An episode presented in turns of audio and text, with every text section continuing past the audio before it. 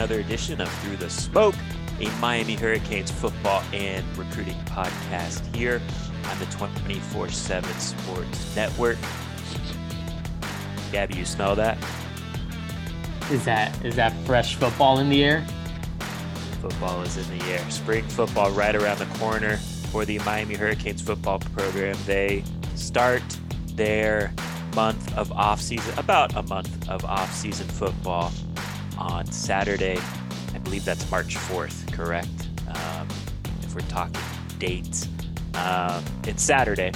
So, uh, you know, we will get to get our first look at this 2023 Miami Hurricanes football team. So, uh, want to have a discussion about that. I will say, you know, Gabby and I earlier in February had a nice discussion where I think we went kind of position by position, discussing the team in a specific way. So if you haven't heard that and want to hear more specifics, our thoughts on the team, go listen to that podcast earlier in the month. Um, but yeah, in this podcast, I think we're going to talk some big picture things we want to see from the team during the month of spring football. So we'll do that here in the second half of the episode.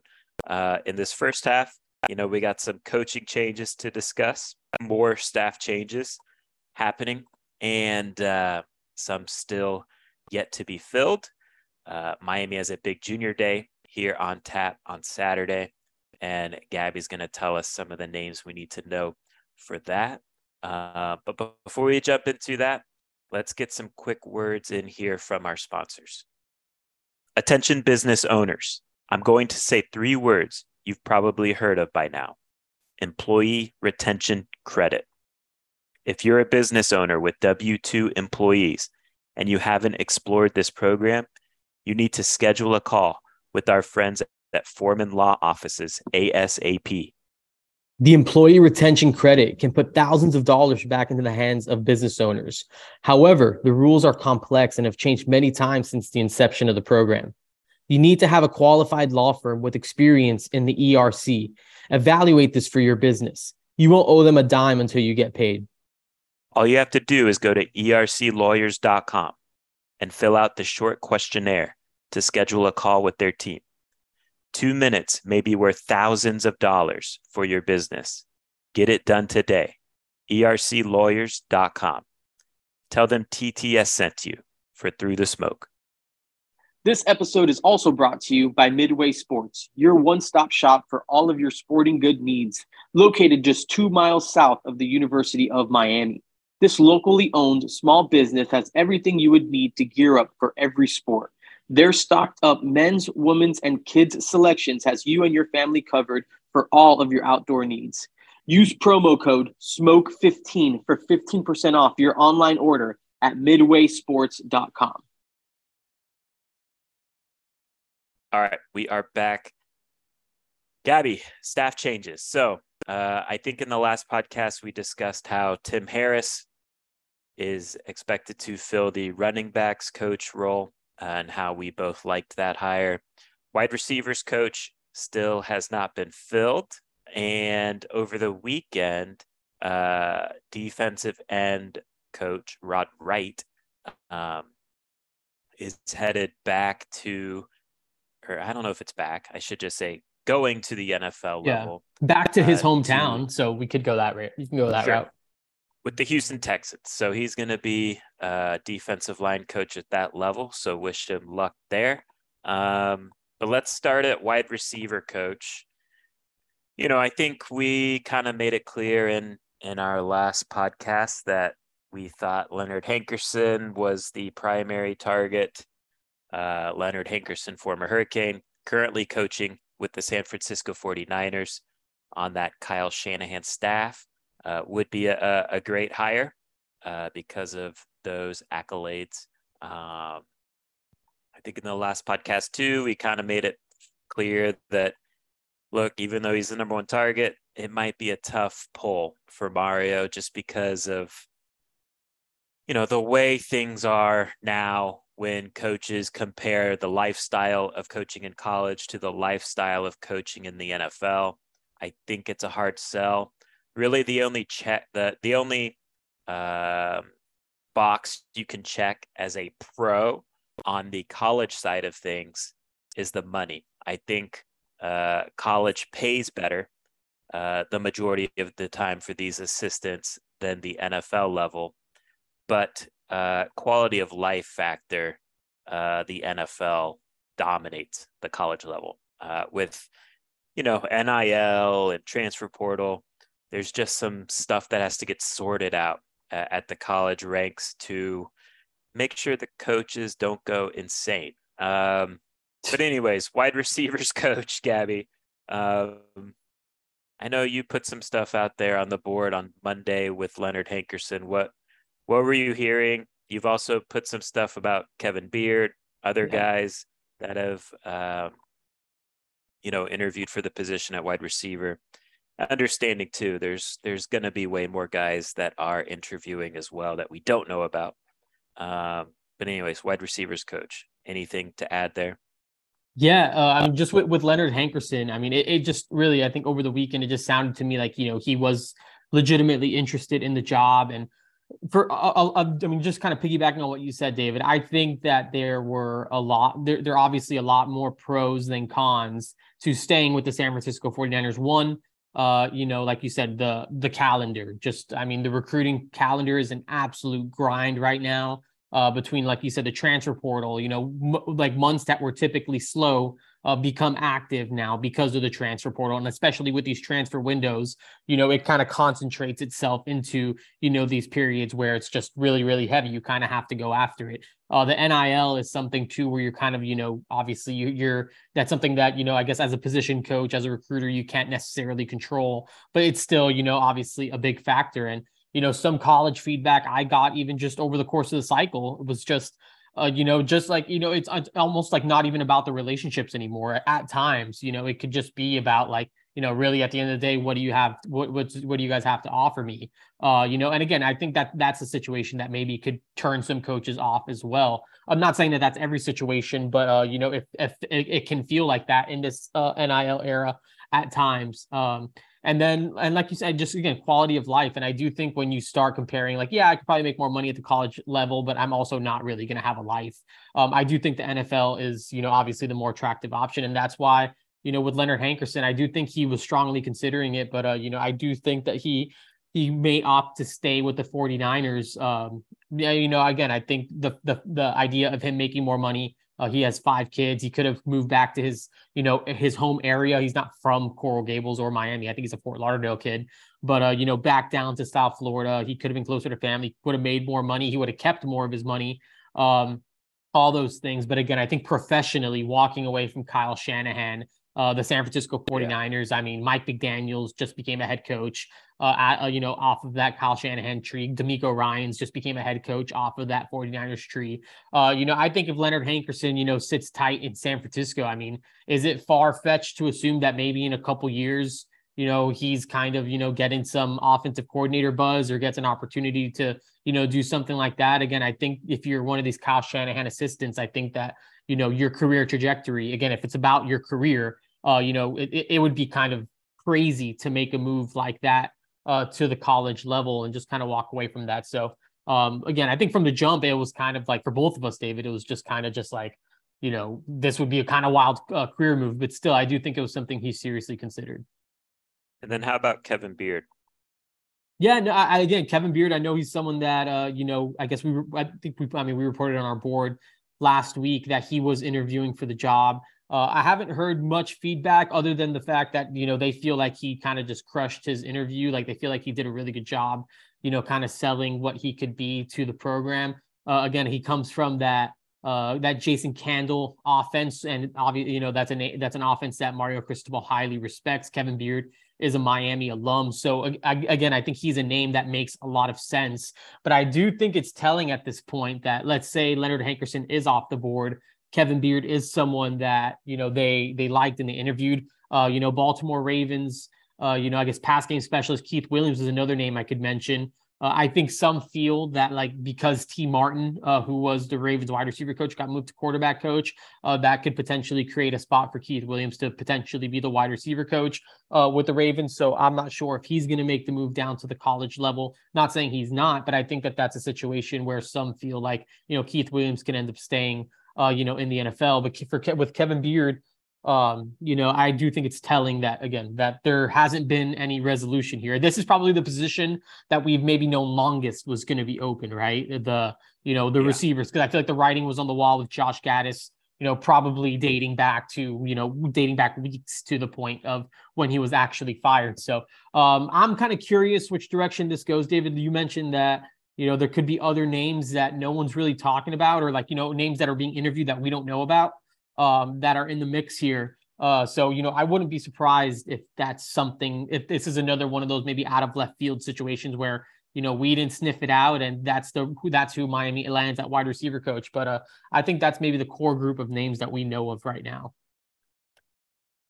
Yeah, and it's interesting. You know, we, we mentioned Leonard Hankerson being a Broward County guy. Kevin Beard is that as well. He played at Plantation High School, so he's from that Fort Lauderdale area. He was the wide receivers coach for Miami in 2015, which was the final year of the Al Golden era. Went on to be a quality control guy at Georgia uh, with with James Coley. Was the Tennessee wide receivers coach for one season, and then since 2018, he's been on that Toledo staff. So, um, you know, there there would be some local ties there, I guess, as well. And Broward County is an area where, in my opinion, Miami needs to significantly level up in terms of landing the elite talent that comes from that area. Um, and then you mentioned Keith Williams. You know, I was trying to figure out, Gabby, like what would what is the connection point there? Why is why is he a guy that would be interviewed? You know, somewhat out of the blue for Miami. And my guess would be that um, he coached at Tulane under coach Curtis Johnson. So Curtis Johnson was the head coach at Tulane from 2012 to 2015. Curtis Johnson was a long time wide receivers coach for our young listeners out there uh, from 1996 to 2005. So some of the some of the best wide receiver play uh, in Miami history was coached under uh, Curtis Johnson, who, you know, from the state of Louisiana, uh, you know, obviously landing a guy like Reggie Wayne out of there, et cetera, et cetera, in addition to all those big time receivers during that time. So I think that's the connection point. And, and obviously, Mario Cristobal would know Curtis Johnson quite well and might ask him for a name at wide receivers coach. Curtis Johnson now is uh, coaching for the Houston Gamblers of the USFL. So anyways, wide receivers coach, we'll see where it is. Um, you know, you would have to think a hire would be made maybe by the start of spring ball, but even if it's not, you know, Miami is going on spring break the week after their first week yeah. of spring ball. So that just might give more time to sort through some interviews, et cetera, et cetera. There's you know, at the end of the day, there's no point in rushing a decision to get a coach in just for the start of spring ball. You need to get a guy who's the right fit for hopefully two or three years. Um, and so, uh, in my opinion, there's no need to rush here in the short term. And, you know, Tiquan Underwood is still out there. So, uh, the excellent wide receivers coach from Pittsburgh if I was Mario Cristobal, I would make a strong run at that. Yes, uh, please. But that's just me. Um, defensive ends coach. Um, so Rod Wright, what are your thoughts on just this development? Yeah. What is what is Miami losing in Coach Wright? Yeah, I mean, I think I mean Rod Wright. I mean, again, he's someone. I think he had a, has a pretty strong resume. I mean, I think ECU broke like a conference record for like tackles for loss when he was coaching them. You know, he ended up becoming co-coordinator at UTSA, who ended up. I think they won their conference and they were nationally ranked. And Mario Mario Cristobal was able to pluck him. You know, again, I think he's someone that did a good job. I mean, Miami land, at the end of the day landed three, uh, you know, top two, four, seven pass rushers between Jayden Wayne, Rueben Bain, Collins, Acheampong. Uh, Rod Wright, obviously, you know, very involved. I mean, Mario Cristobal was too. I'm not going to say it was all Rod Wright. Uh, Jason Taylor also had his, uh, you know, hand in that as well. But you know, again, I think that this is a part of, you know, the deal where it's just like, look, an opportunity to go to the NFL and you don't have to grind through all this stuff anymore. It's his hometown. Uh, you know, just kind of going through my Rod Wright research when we kind of started hearing the whispers of, uh, you know, him uh, potentially going to the Texans. Uh, uh, it seems like him and DeMeco Ryans actually may have crossed paths uh, in 2017. Rod Wright did one of those summer uh, internships with the 49ers. And uh, uh, DeMeco Ryans, I believe, was a defensive analyst uh, uh, okay. at the organization at the time. So they could have developed a, a friendship or relationship during that summer uh, that obviously, you know, eventually, you know, years down the line led to an opportunity for him to go back home. So, you know, again, I mean, I, th- I think, you know, this is one of those things, David, right? Where, you know, you're probably going to have to replace assistants uh, every offseason. It's very rare that you just see, you know, an entire staff carry over. So uh, I think it creates an interesting situation. I mean, past, uh, you know, uh, if uh, in terms of staff structure, do you hold on to a defensive ends coach? I mean, you hired an inside linebackers coach and Derek Nicholson. Do you go outside linebackers? I think that, uh, you know, again, I think it creates an opportunity to maybe restructure a little bit even more on defense. Uh, again, and I, I think everyone's kind of pointing to Jason Taylor as like, you know, kind of the shoe in uh, replacement for Rod Wright, but you know I'm kind of pumping the brakes there a little bit too because uh you know I do believe that Jason Taylor is in the mix for a job on uh you know Mike McDaniel's Dolphin staff uh you know under new defensive coordinator Vic Fangio.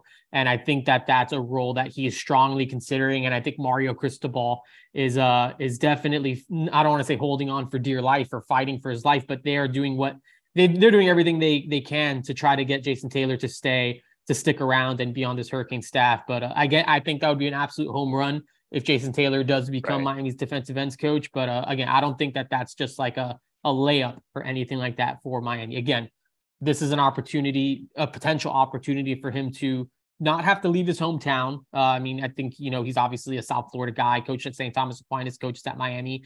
He can coach at the NFL level un- at an organization where he became an NFL Hall of Famer um, again, I think his commute to work would be a little bit shorter too. So, um, you know, I think a lot of uh, positives for, uh, you know, if I'm Jason Taylor looking at the Dolphins situation and seeing how attractive that may be again, and then you don't have to recruit, you know, 12 months uh, around the year. You can kind of just be a coach. And I think, again, that's something that, you know, they're trying to figure out. So that's probably one of the situations, uh, you know, we're probably watching closest right now. Yeah. I think from Miami's perspective, yes, they'd love it if Jason Taylor was the guy after Rod Wright here. Um, but is that what Jason Taylor wants? To be determined. I would not expect it, I guess is the best way to put it. But again, Mario's going to try. Um, and look, I think if we're being honest too, more moves could potentially be on the table as well with the staff, whether that's on field or off field. I don't think anything is necessarily finished with this type of movement until the NFL hiring hiring cycle is fully concluded. And you know, if if you keep an eye on coaching changes around the country in college football, there's there's changes happening at every program. So it's not just Miami that's kind of going through this stuff. Definitely. And, uh, you know, we'll see. I, I think, think, I read today. I think I read today. I think uh, Brandon Marcello of twenty four seven Sports he tweeted out today that there's still twenty eight uh, college openings and there's four defensive coordinator jobs still unfilled. And there are a lot of programs who have already started spring football. Like I think like eight or nine programs started today. I think some started even last week. So there, I mean, th- this is not a University of Miami problem. This is, uh, you know, something that colleges all across the country um, are dealing with, and and and and in some cases, you know, in a in some programs in worse spots in terms of not having a coordinator or something like that. So, uh, you know, again, I think this is not something specific to to what the situation here. Junior Day talk, Gabby. You've been all over it uh, in terms of some of the bigger names that are expected to be at Miami here this weekend. Um, so yeah, I guess let's just have a discussion on some of the big names that you think deserve to be highlighted that are expected to be in Coral Gables this weekend. So the floor is yours.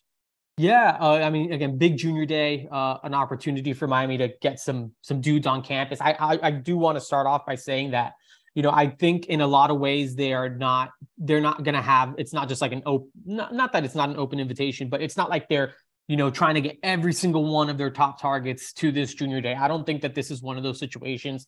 I think that they kind of carefully curated this list to maybe some, you know, out of state guys, out of town guys, because I do think they want to, you know, I think they do value that, you know, independent one on one time or make maybe more intimate settings where they can really, really, you know, get in, get, you know, in, in rooms with, uh, you know, their top targets and stuff like that. So I wouldn't be, I think there's a lot of really, really talented prospects coming in but I wouldn't be like, you know, caught off guard or just like, hey, what's going on here if you're not hearing, you know, especially some of the top local names. I don't think that this event is for those types of guys. Yeah. I think they're going to get those dudes on campus, but just not at this event. So with that being said, um, you know, still really, I think it's an impressive group of 2024s, at least from what we've been able to gather so far. I, ha- I hope to have a, a more completed, uh, you know, scope of what this list is going to look like later on in the week. So stay tuned for that. Uh, probably the headliner of the event, five star edge rusher Elijah Rushing. He's uh, an Arizona native. Uh, so he's the number one ranked edge rusher in the country for 24 7 sports right now. So that's a big deal. Uh, top 247 offensive lineman Brandon Baker. We currently have him ranked as the number one offensive tackle in the country. He's out of Santa Ana Mater Dei. And uh, if you follow high school football, that school should sound familiar to you because it is a national powerhouse. Uh, his teammate, uh, top 247 defensive lineman Aydin Breland, is another one that's coming too. He's one of Miami's top defensive tackle prospects uh, in this class of 2024. And again, I think we've kind of ha- hopefully we ha- we've hammered home the fact that a defensive tackle is going to be a major, major uh, position of need here in 2024. So I think that's a big deal. Uh, T.A. Cunningham is another top 247 defensive lineman out of California originally from Georgia. And I think when the 2024 class rankings debuted, he was the the number one overall player for for that period. So uh, definitely a talented kid, six foot six, 265 pounds. Uh, a couple of uh, you know a, another defensive lineman they really like Kendall Jackson out of uh, Gainesville uh, Buchholz. Uh, he's someone that they really like as a as an edge rusher, and uh, a couple more you know offensive linemen that are notable four star interior lineman Daniel Cruz out of Texas. He's someone they really like. Uh, Juan Manaya, who's a big, big offensive tackle out of uh, New Jersey, Paramus Catholic. He's coming. Um, we got Mike Williams, an offensive lineman out of the Maryland area who's already been on campus. He's a big offensive lineman that they like too. A couple guys from the Sunshine State too. Uh, Khalil Cummings is uh he's from Bradford, Georgia, which is kind of like North Florida. I didn't know where it was. I had to look it up on a map but he's one of Miami's top safety targets. So uh, I think it's a big deal that he's going to be on campus. Same goes for Brandon Jacob. He's a four star safety out of the Orlando area. Miami's going to get him on campus. And uh, running back Chris Wheatley Humphrey, he is a Fort Lauderdale kid, averaged 16.7 yards per carry and ran for over a thousand yards at South Broward as a junior. He transferred to Fort Lauderdale Dillard, so he is going to succeed uh, um, uh, Christopher Johnson, who of course just signed with Miami. So, uh, you know, still a, a, few, you know, big, you know, big names, especially in that class of 2024. Colton Heinrich is another one I should mention. He's a top, he's a, a, a tight end out of Cardinal Gibbons who's getting just an absolute ton of offers right now. I believe LSU offered uh, you know, on Monday night, uh, you know, Alabama's offered a bunch of big time programs. Miami's really excited to get eyes on him in person. So it's going to be a good event. You know, it's definitely there's definitely going to be some some big names, some important prospects who are coming down. Uh, I it could potentially be light on some local guys. I think it's kind of one of those things where we'll probably know the day of who actually ends up showing up in front of, in terms of uh, some local talent because of course Miami's always a drive away. So uh, we've seen that in the past, where maybe some local guys who weren't expected end up just kind of popping in, uh, especially now with it being the first day of spring practice. So uh, I- am excited about this event, David. I think it's going to be a good one for for Miami. Seems like just the names you were listing, uh, strong emphasis on O line, D line. Yeah, is that fair? Yeah, I think that's super fair. I mean, I think the trenches. I, I think we know at this point that that's kind of where it starts uh, with these guys, and uh, you know, I think those are two positions that I think we've seen that they are willing to go national at, right? Like they signed a, you know, Jayden Wayne, who, you know, played at IMG, but I mean, really like a Seattle kid, Collins Acheampong, originally from Ghana, played in California, uh, Josh Horton uh, from Georgia. So, you know, and then on the offensive line, of course, Francis Mauigoa, who again, IMG kid, but from American Samoa, Samson Okunlola from Massachusetts. So I think uh, you know these trench guys. You know, I think it's a big deal to get some of those dudes from yeah. you know out of the state. You know, those guys that they're really really going to recruit nationally. uh, to get them on campus now. So I think that is uh I think that is one of the things that maybe they prioritize for this specific event. And uh, yeah. again, we've seen we've seen these types of things pay off in the past, and this kind of be a you know kind of a stepping stone in in the recruiting process. A big event. I think uh, you know we talked about that 2022 Elite Prospect Day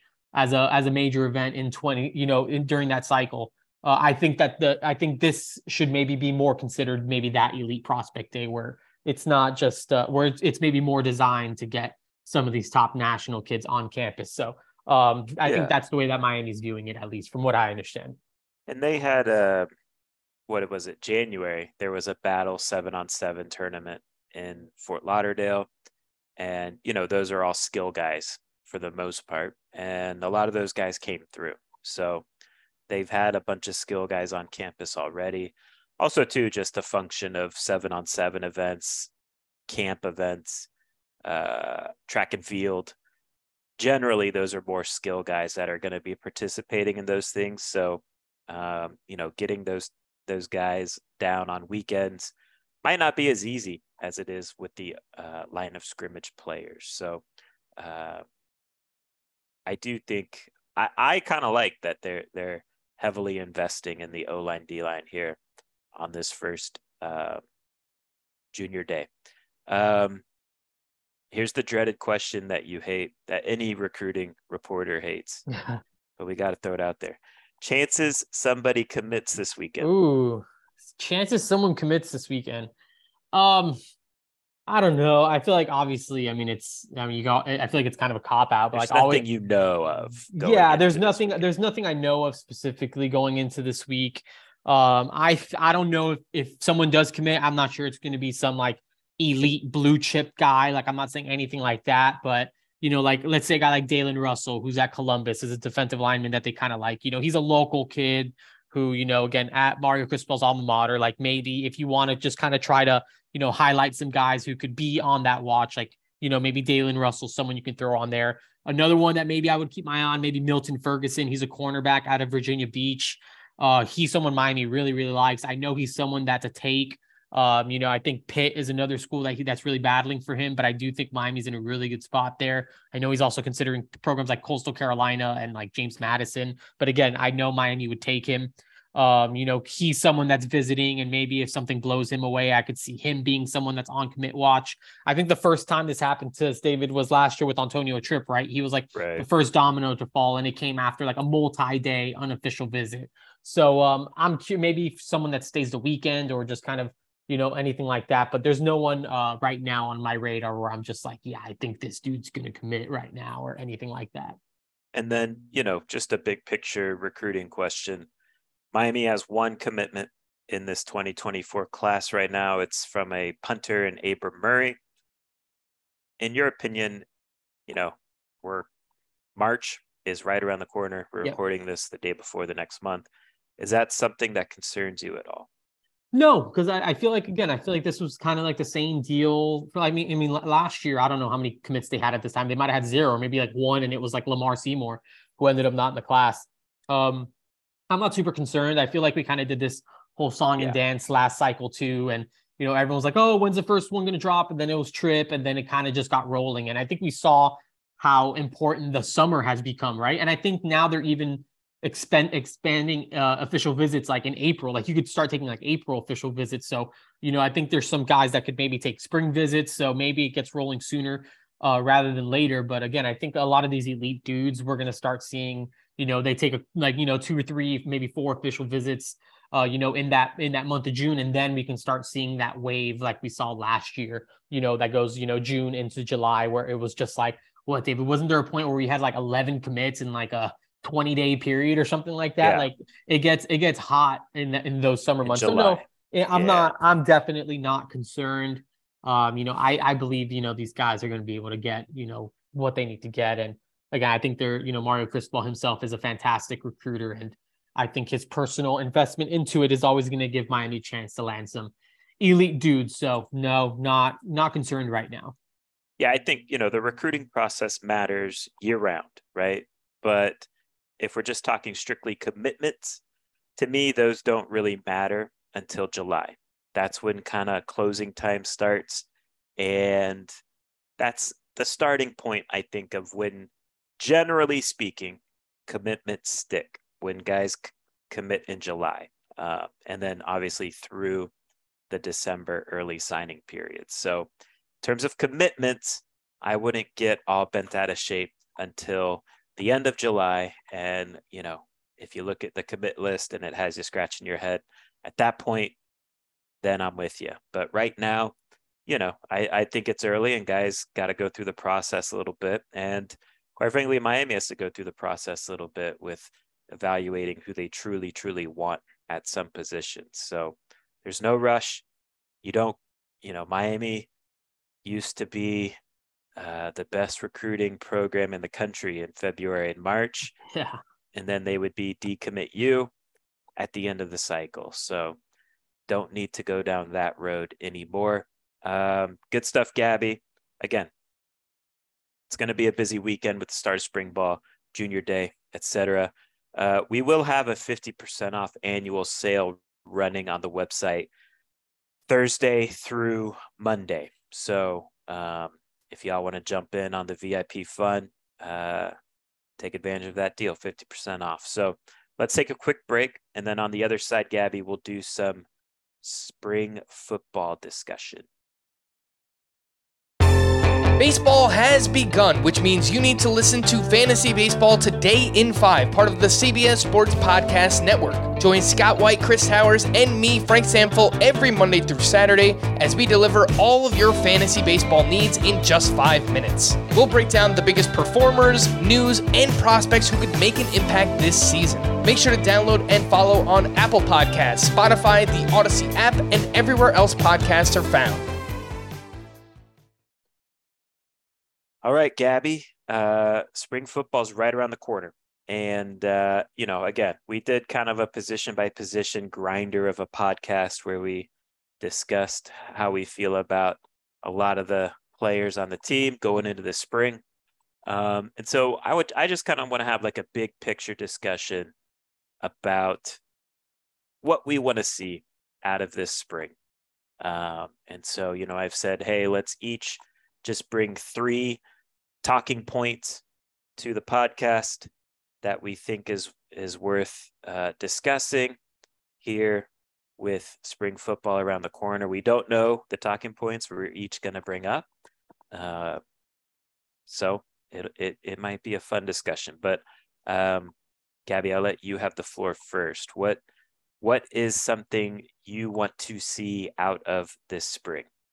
Yeah, I mean, maybe the first thing for me again, uh, just being recruiting focused, and you know, obviously, you know, you know, focusing sure. a lot of times on the freshman class. I'm really curious to see which one of Samson Okunlola or and Francis Mauigoa kind of best position themselves, uh, you know, to maybe be, uh, you know, top contributor or potentially even a starter, David, just because I think we feel good about maybe four of you know, the starting spots between Zion Nelson at left tackle, Jalen Rivers, uh, you know, potentially at one of the guard spots, uh, Matt Lee at center, and then Javion Cohen at the other guard spot. But I think that right tackle uh, position is is is kind of open, and I think both Samson Okunlola and Francis Mauigoa have the tools to potentially take it. And I, I think watching kind of that battle, or maybe and maybe even to see who else could could involve themselves in that is going to be really interesting. I do think that uh, you know, in in a perfect world uh, for Miami, one of those two guys uh, takes that spot or pushes, even maybe pushes Jalen Rivers to right tackle and,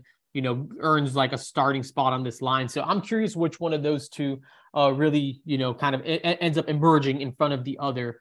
Uh, you know, during this spring, or if maybe both of them do, and and maybe like they really start fighting, uh, you know, potentially taking someone else's spot. Uh, I don't know, but I think uh, you know, the battle between those two is going to be one that's going to be a lot of fun uh, to watch because obviously those are two of the absolute prized uh, recruits from this uh, 2022 recruiting or 2023 recruiting cycle. And uh, I think that both are coming into spring with some pretty high expectations. So if you were going to call it, um, obviously it's it's going to play out however it plays out during the course of the spring. But going into spring, knowing what we know, etc., who would you expect? You know, if it is a scenario where one of them has an opportunity to earn a starting job, who would you predict going into spring? Because I know I'll admit, like before they arrived on campus, I kind of had Francis circled as that guy yeah. simply because, you know, he played at IMG. I yeah. think you would, and I think it is the case, he was a little more polished up with the training he got there. But I will admit, most of the chatter and buzz I'm getting is the leaps and the jumps Samson Okunlola is making during the off-season program here at Miami going into spring. So I'm curious, who would you who would you predict of those two ends up being the quote unquote starter after spring ball? Yeah, I, I, I mean I think I'm still gonna ride with Francis for now, and maybe my mind will change when we actually see Samson and all that stuff. And again, you know, all the again everything coming out of what Samson's doing has been has been incredible, David, and and just all everything that he's been able to do. But again, I think we've been exposed to Francis so much. And again, I, I do think he's, you know, extremely advanced in terms of just, you know, other offensive linemen that I've seen at the same stage. You know, have seen him take on, you know, the absolute elite of the elite uh, in terms of pass rushers. Uh, you know, again, even, you know, in camp settings and all those different types of things. And I mean, I feel like Francis is just kind of one of those dudes. So I, I, I do think Francis is maybe going in with a better, you know, again, I, I just think he's maybe more a, a, cleaner tackle right now, just more, you know, again, more technical. Just again, I think that he has uh, that type of ceiling where he can be a three-year starter and you know be off to the NFL. And again, I don't think that that's something that would be scary to Mario Cristobal and Alex Mirabal. We, we've heard the Penei Sewell comparisons, and uh, uh, that's exactly what he did for them at Oregon. So uh, right now, I would probably give the edge to Francis Mauigoa, uh, but you know, again, I wouldn't be surprised if Samson Okunlola ended up being the guy because we know what he is too, and just kind of seeing him in person. Uh, you know, especially at school, is uh, you know, it's it's it's eye opening because he is such a massive human being. Um, you know, so again, I, I'm I I could see this going either way. Uh, but you know, right now I would probably lean Francis. So my talking point that I want to bring up, just to build off this, it has to do with the offensive line, to the points you're making, and I'm curious, like, how does the offensive line take the field? And I think there's going to be a lot of mixing and matching during the course of the spring. Um, but just some questions I would throw out there, and honestly, I don't know the answer, but I think it's worth just throwing it out there. Do we really feel good about Zion Nelson? Definitely being in the yeah. top five. Yeah, I think that's fair. Because do we know if he's going to be good to go at the start of spring? I don't. I don't know about his injury status uh, coming off last year. Um, you know, do we do we even feel good about Zion Nelson definitely being the left tackle? Right. Um, you know, last year they played him at right tackle, which I think is notable. They they definitely went all in on John Campbell being the left tackle. And when Zion did play in his two games before he shut it down for the season, he was uh, rotated in as a backup right tackle. So to me, that's a little interesting. Um, and so, you know, I do think it's on the table for Samson to be lining up as a first team left tackle by the end of uh, by the end of the spring and even potentially at the start of the spring. Um, and, you know, if that's the case, does that mean Zion is healthy? Well, first of all, is Zion healthy? If Zion is healthy, is he your right tackle? Do you make Jalen Rivers your right tackle? I think he has the ability to play right tackle at the college level. You know, Francis Mauigoa, I think, is a natural right tackle. But do you want to have two true freshmen offensive tackles starting for you. Um, they're definitely talented enough to do it, um, but just being young, inexperienced players, um, you know, there is there is that uh, you know element where they could get overwhelmed by some looks by that experienced defensive coordinators might throw at them. Um, and so I'm just curious, like, I think there's a lot of different directions to go with lining up this offensive line. And I think, you know, generally speaking, the way Alex Mirabal likes to do it is the first two weeks kind of cross train uh, the offensive line at different spots, see how guys respond. And then, you know, the final weeks of spring ball, he likes to have his five set and let them develop at those spots for the most part, while continuing to cross train a little bit. Um, so I I will admit I I number one I want to see if Zion Nelson's healthy because yeah. that's something I don't know about. Yeah. I, th- I think I have an answer for you, David, because as you were saying that, I think this is the benefit of just having random conversation. We can just do live updates, right? So just What's checked in, just checked in. Um, person I'm talking to seriously doubts that he's going to be ready to go for spring football. That's the vibe I have. Um, yeah. yeah. So uh, I, I don't know. They're saying I guess he he hasn't even really ran yet. So uh, yeah. I don't think Zion Nelson's going to again just based on a quick feeler that I put out there. I'm not sure that we're going to see Zion out there, year. especially on Saturday. Yeah. That's what we saw last fall, right? So he did have some sort of setback during the year. He was wearing a significant knee brace at the end of the season. It didn't look good. So now that that's confirmed, to me, that just means Samson is your left tackle. Right. And honestly, Francis, Francis and Samson is this this is what we brought these guys in to do, right? Well, here's another discussion. Okay, I hope that they don't waste any time with this stuff. Like, don't make it a situation where, okay, you have to earn, you have to earn the playing time and beat out this career backup. Yeah, don't make them beat out Chris Washington, you know, over the or, course of a week, right? Yeah. Like, let's go, let's get your five best out there. Um, you know, let's get it going now. So don't waste any time. Uh, and so, you know, I think that just kind of cements Samson as your your left tackle for this spring. Um, and, and honestly, I think for the season. Uh, and so, if it were me, what would I do? I would go left tackle Samson, left guard Jalen Rivers. I think they've been uh, training a lot together since Samson's arrived here as an early enrollee, and I think Jalen can help him uh, in terms of the calls and checks and getting on the same page as a true freshman. Uh, and then, of course, Matt Lee is the center. Right guard, Javion Cohen. And then I would go right tackle Francis Mauigoa. Now, I think you could go Anez Cooper left guard and Jalen Rivers right tackle. Or you could go Javion Cohen left guard next to Samson uh, to give him a veteran guy. Put Anez Cooper on the right side next to Jalen Rivers. And then you know, give Francis an opportunity to try and beat one of those two guys out on the right side. So I guess the point I'm trying to make is I think it's going to be interesting how, you know, it seems like they got, if you count, if you don't count Zion being healthy, seems like they got six guys for five spots. And I think there is some position versatility amongst those six guys. And so, how does it play out to get your five best on the field? Do you have any opinions this way? Yeah, no, I mean, again, I, I'm with you with the with uh, get get those guys on the field. I mean, just kind of figure it. I mean, put one of those guys at at that left tackle spot. If it's Samson, if it's Francis, again, probably Samson. Again, just don't waste your like. I love the way you said it, just like not wasting your time with it because it's just. I think those when you talk about like overall talent on the line. I mean, I think Samson and Francis are probably amongst you know that group of five most talented. You know that you yes. kind of got. So uh I mean, I think that I, I am I would be quick to you know shuffle both those guys into that Plus, first five. If we're being honest, Mario Cristobal cares about recruiting, right? Right. You're gonna have a lot of line of scrimmage players there this weekend. Yep.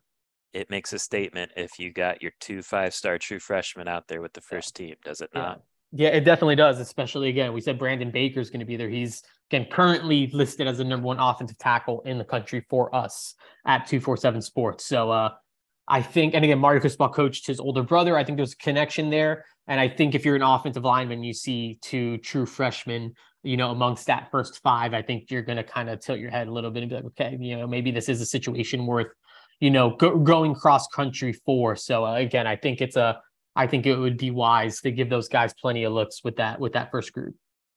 All right. Next talking point. You want to snake draft this or just go back and forth, ping uh, pong? no, we, we can we can snake it, man. You go ahead and take this one.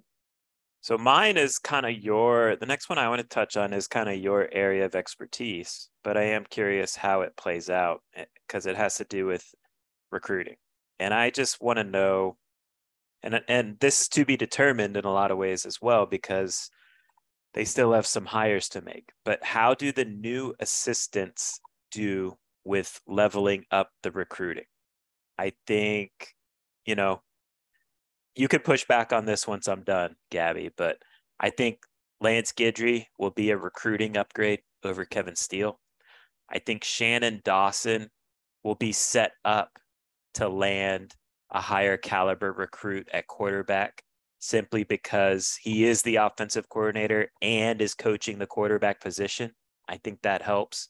Again, I don't, I didn't have an issue with the way Frank Ponce recruited as the quarterbacks coach, um, but I just think it makes it easier when you are also the offensive coordinator and the quarterbacks coach to recruit quarterbacks. Uh, I think Tim Harris Jr. is a young and hungry coach that I think is going to be more willing to put the time in with recruiting and that grind than Kevin Smith did. Derek Nelson, I think, is a young and hungry coach that, again, I, you know, Charlie Strong, big time resume, uh, you know, lots of history there. But if we're talking today, I think Derek Nicholson, as a young, hungry guy, gives you more recruiting upside today than Charlie Strong. Um, and again, we'll see what the defensive end and wide receiver coach hires look like. But to me, you know, look, I think there's no question that this 2023 staff does not have the resume of the 2022 staff. I think that's a fair statement to make, and that's not throwing shade at this 2023 staff. But I do think the potential is there for this 2023 staff to be much better on the recruiting trail. And I like the idea of that when you pair it with a maniacal recruiter like Mario Cristobal. And so I think we're going to see, you know, this spring, beyond this junior day, there's going to be a ton of recruits just rolling through. Oh, yeah. During during spring football. And so I'm curious to see how does this and it's probably not going to even be immediate results in terms of recruiting commitments and all that stuff. Uh, but in general, this is going to lay the groundwork on the recruiting success for this cycle. How does it go with this new staff? Yeah, I mean, I, I want to push back on on the again. I mean, I've said on the podcast before. I mean, I don't think you can credit Kevin Steele with a recruiting win. Uh, I'll, i think the only one again, like people, at least internally, I think they give him credit for is Terry Roberts. Uh, so I think by I think naturally uh, Lance Guidry is a is a is an upgrade uh, again, and I think he it's he seems like a willing recruiter too, right? I mean, he's from right. the state it's of Louisiana. Effort. Yeah, exactly. I think for just from an effort standpoint, again, I don't think Kevin Steele was brought in to be a recruiter. I think Lance Guidry uh, right. gives you some more of that. So I think uh, naturally, just by existing, Lance Guidry is a is a better recruiter currently than Kevin Steele is at this point of his career. Um, Shannon Dawson, look, I think a part of you know even the i'm not going to say the issue but you know with the staff structure of josh gattis being the wide receiver coach and offensive coordinator frank ponce being the quarterbacks coach like could frank ponce like you know offer really like every single quarterback that maybe he wanted to offer or did he kind of have to bring it back to the table run it by mario cristobal run it by you know josh gattis kind of doing those i think shannon right. dawson maybe has a little bit more flexibility to go after some quarterbacks that he knows fits his system best and yeah i'm sure maybe right. he still has to get you know a check off from the from sure. from from Cristobal or whatever the case may be. But I do think that Shannon Dawson maybe having that ability to identify what he wants from his offense and going at going after quarterback and then being able to say, hey, I'm going to coach you and this is my offense. I think again structurally, I think that makes Shannon Dawson's ability to go and land a bigger arm uh, you know, more possible. And Jay, I, I mean, you can also you know, other side of the coin there is, hey, Frank Ponce, you know, got Jaden Rashad, got Jaden Rashad at one point. But uh, I think we saw the way that that recruitment played out, and uh, I don't know if there's any single person that deserves any credit for, uh, you know, Jaden Rashada's recruitment on either Miami or Florida's uh, staff. Benjamin uh, Franklin. Yes. Uh, so I don't I don't think that that's necessarily a fair way to look at that. So yeah, you know, I can definitely get on board with Shannon Dawson being an upgrade at, at, at recruiter as as a quarterback recruiter. Um, and then Tim Harris. I mean, I think maybe that's the one where it's just like I'm kind of still in wait and see mode because has he had to really recruit an elite running back that's yet? Fair.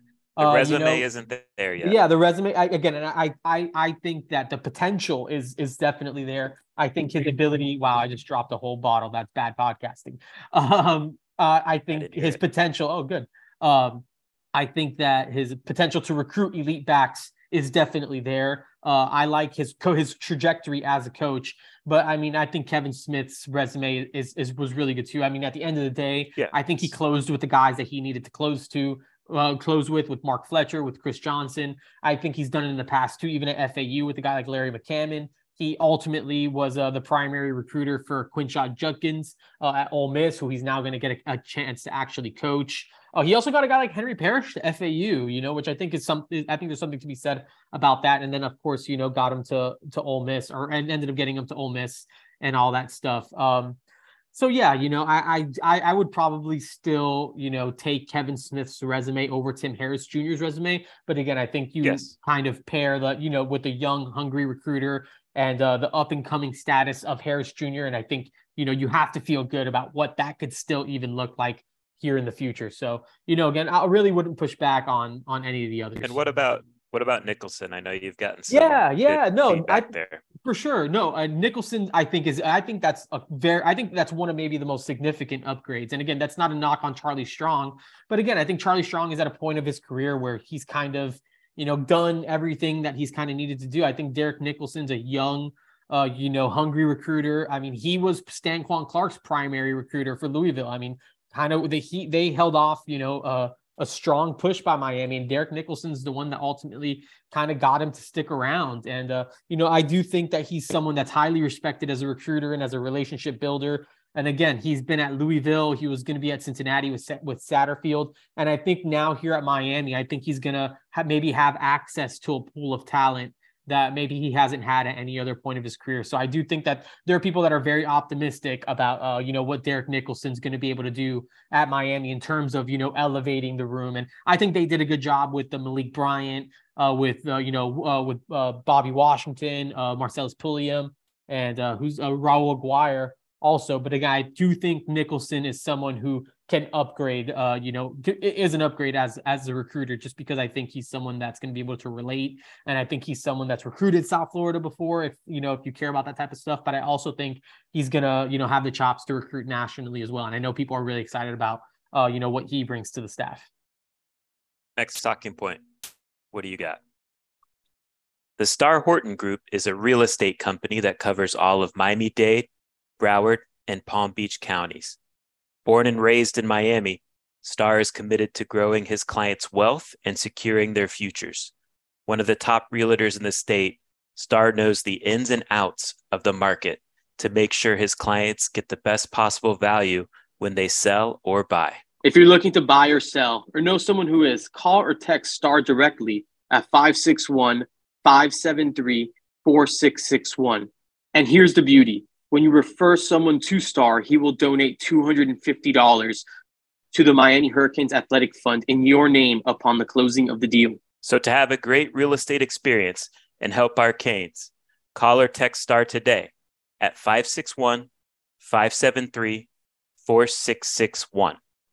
Money can be the root of all evil when you don't understand it. A couple of bad decisions shouldn't continue to affect us years later and the path to recovery shouldn't be as painful as the regret. Everyone at some point needs help with their financial situation, and Pride Financial can lend that helping hand. Pride Financial offers a patient and judgment free environment and will provide you with the knowledge and power you need to realize your dreams. Once they identify your goals, they will guide you to the finish line, holding your hand every step of the way. Repairing and building credit is only the first step. They'll educate you on a variety of banking and financial institutions, what resources they offer, and how to maximize funding for your financial needs. Gain access to a vast network of realtors and licensed dealers to receive outstanding deals on prime real estate and the newest vehicles to fit your lifestyle. They even offer education and services to assist those more involved on the business side of things. Text 305 393 7698 or email global choice underscore consulting at yahoo.com to book a free consultation with Pride Financial. And let's take pride in our finances. Are you a business owner or manager in need of seasonal or temporary staff? Let the folks at LT Pro Enterprises assist. The folks at LT Pro Enterprises can help you find laborers for your business in the state of Florida with an expanding footprint to other states as well. Reach out to Lionel Torres at Torres Lionel one, the number one at gmail.com. LT Pro Enterprises, your source for all of your staffing and labor needs. Yeah, uh, my next point was uh, I had, to hear my notes. Uh, which second year player takes the biggest leap? I think that that's a, I think that that's a, you know, one of the things that I think we should all be excited about. Again, this was Mario Cristobal's first class, and I think that there was some big time talent that he acquired. I think you know you look at guys like Nigel Kelly, Wesley Bissainthe, uh, Jaleel Skinner, even maybe you know an Ahmad Moten, who I think is getting some positive feedback. Uh, you know, we're getting some positive feedback on him uh, who who's really going to kind of emerge. I feel like this is kind of a time, especially for these guys that were early enrollees, to maybe really kind of take that next step into college football. So I'm curious, uh, you know, which one of these uh, second year guys uh, kind of makes that jump.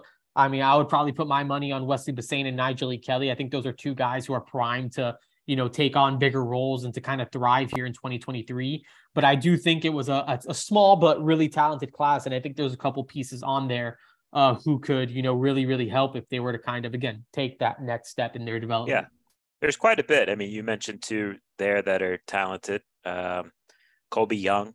Colbie Young, yeah. group as well. No doubt. You know, uh, Isaiah Horton is someone that I think we're getting, Horton. you know, we're getting positive feedback on as well. Mean, you can throw Chris, Cooper. Anez Cooper, Chris Graves, Mike, uh, Matthew McCoy. I mean, are we are we just writing him off too? I think he's someone. I know you like Matthew McCoy a lot, David. Uh, you know, I think he's someone that we can't just again. We I don't know if we can totally write him off of you know everything. I know he's gone through some injuries and stuff too, but I think that there's a lot of second year guys. I mean, I don't know how healthy Trevante Citizen is right now either. right. Um, but you know, I think he's someone that you could maybe throw in there also.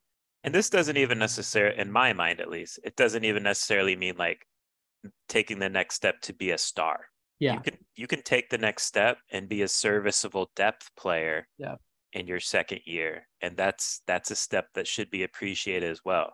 You know, like a guy like you mentioned, Ahmad Moten, right? If he can take the next step as that defensive tackle that can eat some snaps there as a run stopping defensive tackle, I think there's definite value to that. Markeith Williams, if he can be the third safety that they think they need, I think that's a nice step. Jaden Harris, uh, you know, another corner that's young, fast, smart.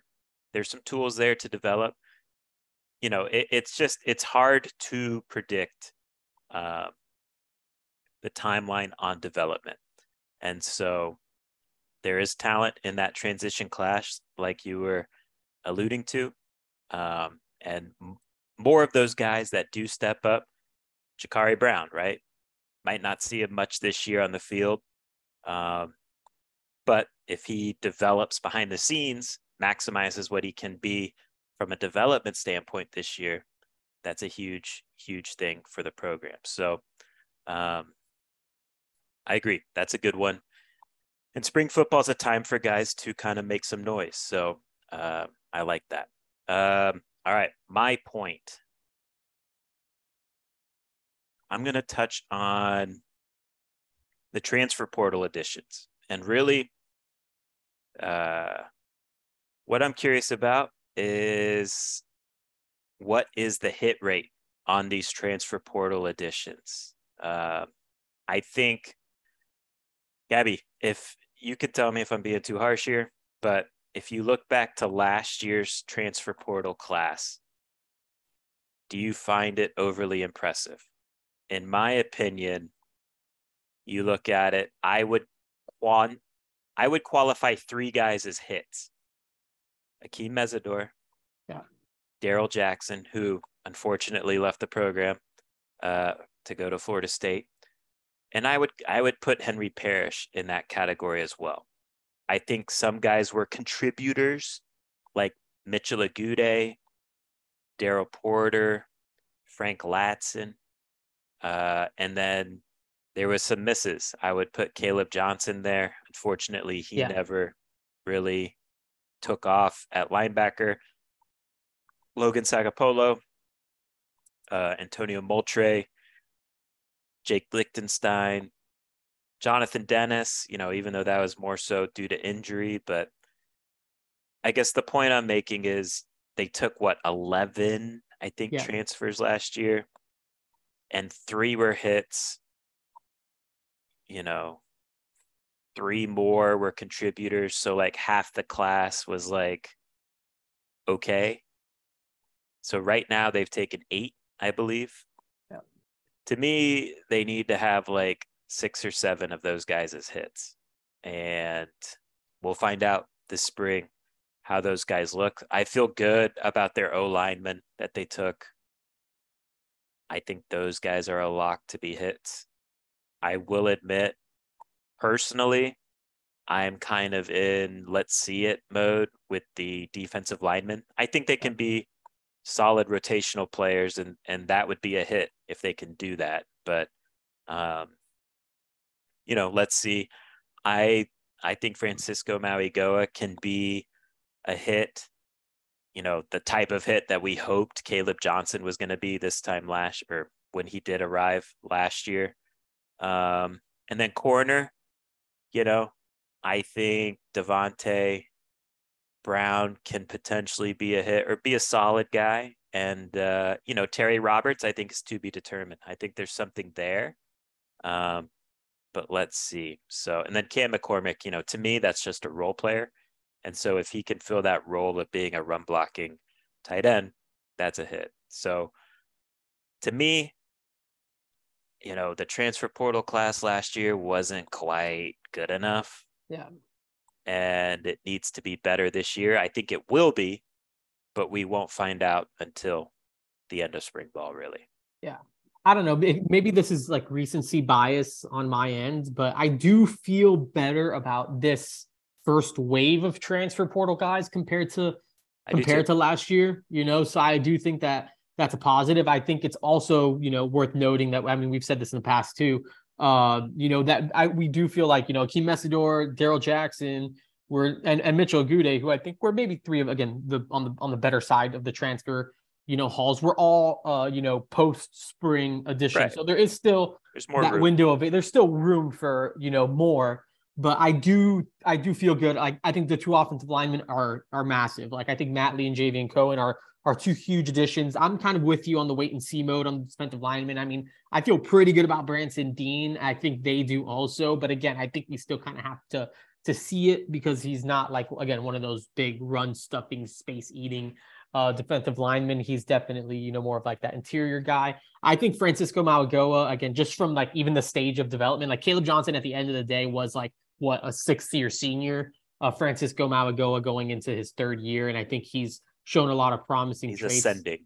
Yeah, exactly. And then Davonte Brown. I mean, I don't know. I really love the length and all that stuff. Just kind of yes. seeing him him in person and eyeing him. I mean, was just kind of a wow moment for me. Like I did not realize how long he was, and then to see him and where he kind of tested, uh, you know, in that speed, which I mean, again, doesn't tell us the whole story, but I think we we saw that he does have like that top gear. So I mean, I'm very encouraged about Davonte Brown. Obviously, still kind of got to see it. And then again, I think feedback on uh, on Terry Roberts has been pretty good. And uh, you know, again, he was someone that at one point was going to be a starter for Iowa, and maybe it was kind of still wait and see mode for even a lot of people in the program. But I think he's really you know, attacked this offseason program. And I think that's gonna, I think his effort and uh, you know, all those kind of intangibles is gonna, you know, find a way to, you know, translate onto the field. So again, I think this first wave of transfers, I feel better about this group than maybe I did yeah. last year's group. So I think in that way, I feel like maybe I'm a little bit more encouraged. But yeah, I mean, again, I, I think we still have to see it.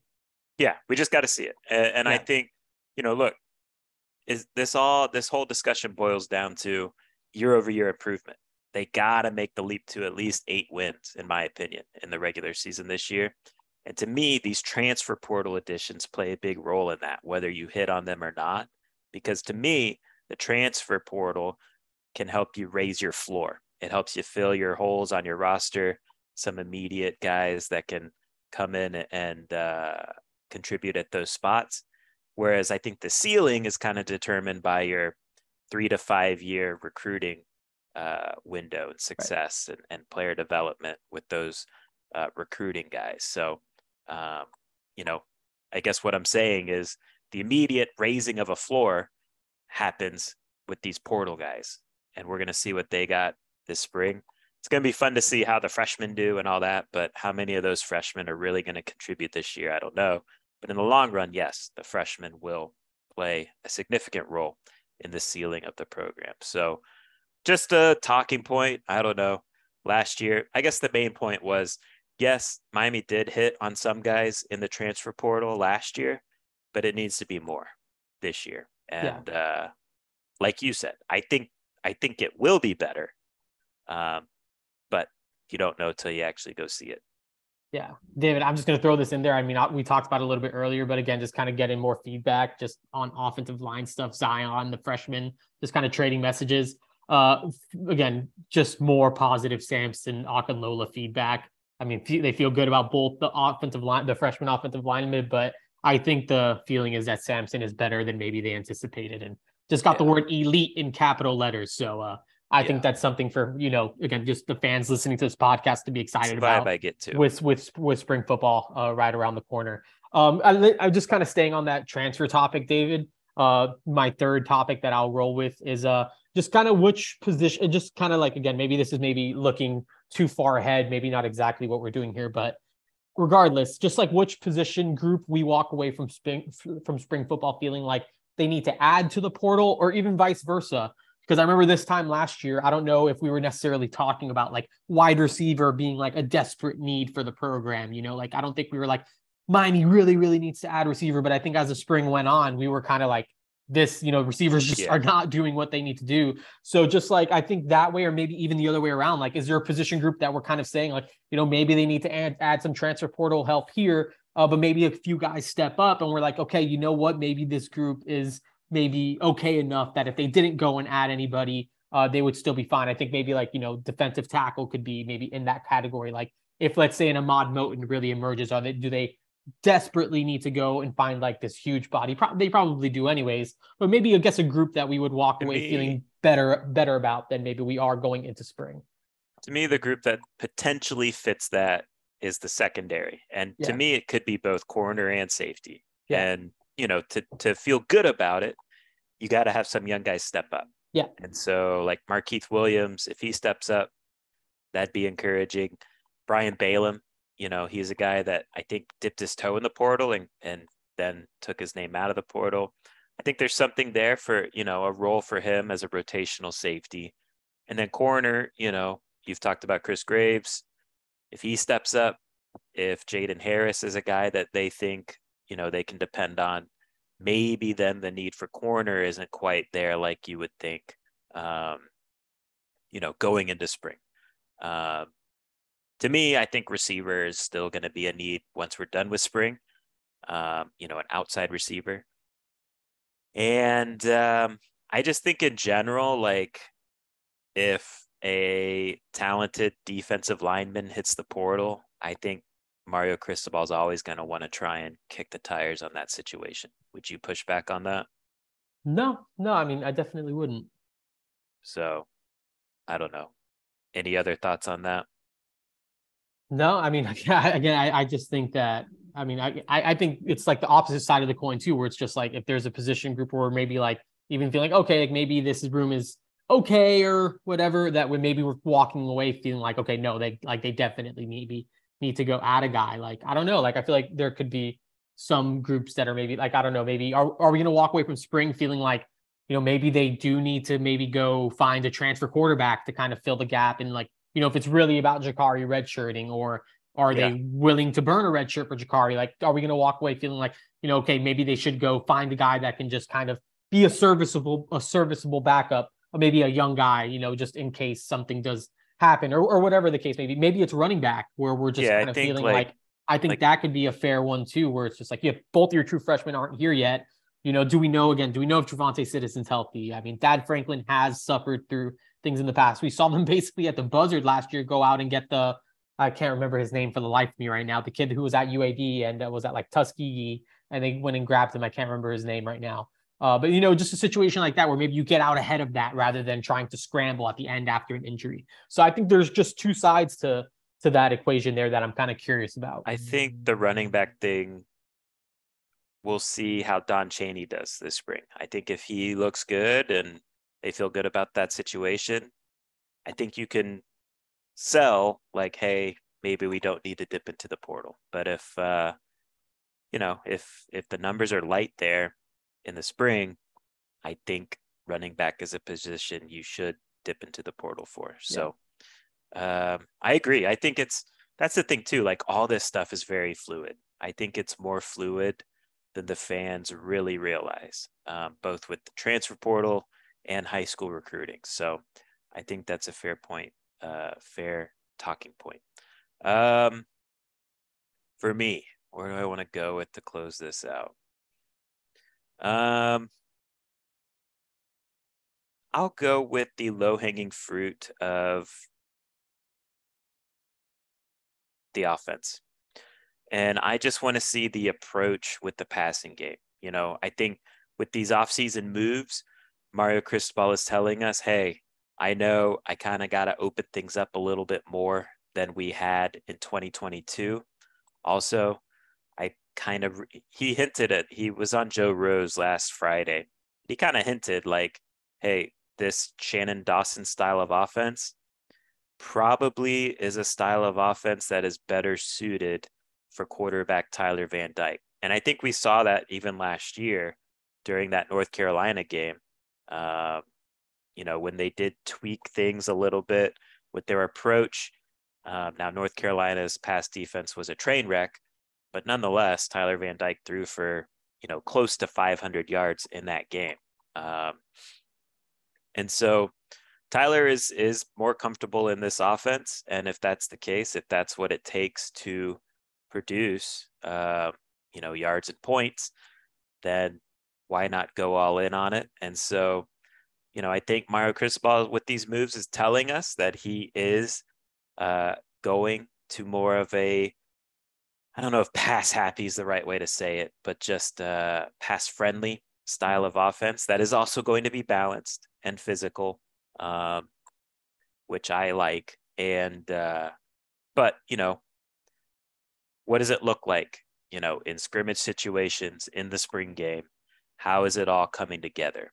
And, uh, you know, does Tyler look more comfortable running this style of offense? Because I think there's no denying Tyler has NFL arm talent, both with arm strength and his accuracy, I think, is NFL level too, yeah. especially when he gets hot.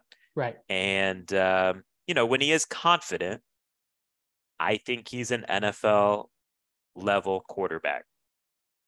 Uh, I think at times he can be a little slow with his reads. And, you know, that was kind of more the Josh Gattis style of offense. You had to go through your reads pretty quickly.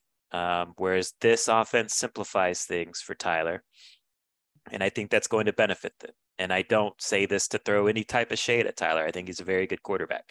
Uh, but this offense, I think, is going to make things easier for him at the position, like we saw with the Rhett Lashlee offense. Uh, and so I am curious, like, what is the approach with this offense marrying that style of passing game with the type of physical run game that, you know, will uh, deploy a lot of different run looks? Because one criticism I had with the Rhett Lashlee style of offense was the the run game was fairly simplistic uh, from a schematic standpoint, that run game works when you have a big physical, talented run blocking offensive line up front that can just win uh, against a defensive front.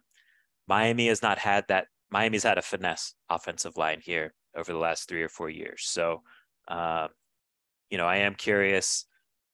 You know, is Mario gonna gonna put in some some pin pin and pull type of looks with this air raid passing attack, uh, outside zone, et cetera, et cetera. Um, just how does it all fit, marry together? I'm curious what it looks like. I, I mean, I think the idea of it is is is really exciting yes. for all those reasons that you've mentioned. Again, I think if if you can be physical up front and you can run the ball the way that they want to run the ball with those, especially those interior guys that they got, uh, who can kind of maybe you know champ, uh, you know, just really elevate that running game. uh, you know, I think you, you you have to be really excited about what this offense can look like, knowing like you know if you if you feel like you have the confidence to run the ball the way that you want to run the ball, I think it could be like I'm not to say like you know perfect marriage or whatever like that. It's never, it's rarely ever anything like that. But I do think that it's a it's a it's kind of like a best of both worlds situation where you're putting your quarterback in the best position to succeed but you also have the personnel to play that physical brand or at least you're getting closer to right. you know having the personnel up front to have that you know physical brand of you know we're going to run the ball when it's third and one and you're going to have again you go up there you beat your guy so uh you know i do think it's it's really really exciting. Of course, I think the thing with this is always going to be David. I know you've already you've mentioned this a, a few times. It's like you know you, you, this is an offense that obviously doesn't kind of you know you can't really do like the negative plays and those types of things. I think that was something that kind of you know hurt Miami. You know, in that Rhett Lashlee uh, era and what and that's kind of one of like the the the downers of this type of offense, especially if you go a little bit quicker. But I think if this offense again, you can be physical and you know you can run the ball well and then you again, you're putting Tyler Van Dyke in a situation where he's more comfortable in an offense that I think he's, you know, kind of thrived in when he had, you know, all the pieces kind of going. Um, you know, I do think that, you know, what this offense can be is, is really exciting. So watching it actually hopefully uh, come to fruition and seeing the steps that this offense takes and kind of watching the progression of maybe what it looks like, you know, day one compared to, you know, the spring the spring game whenever we get to that point. I guess what is it, mid mid April? Um, I think that uh, you know, there's there's a lot to be uh, encouraged and excited about. So yeah, I mean, I think the offense, this new look offense, is definitely going to be one of the storylines of of spring football here at Miami. All right, we'll get out of here on that. Good stuff here. Spring ball right around the corner. Again, check out InsideTheU.com. We'll have plenty of updates, et cetera, et cetera, from uh, the news coming out of the spring, as well as all the recruiting happenings. And uh, appreciate everyone for listening. Appreciate all our sponsors as always. Until next time, take care.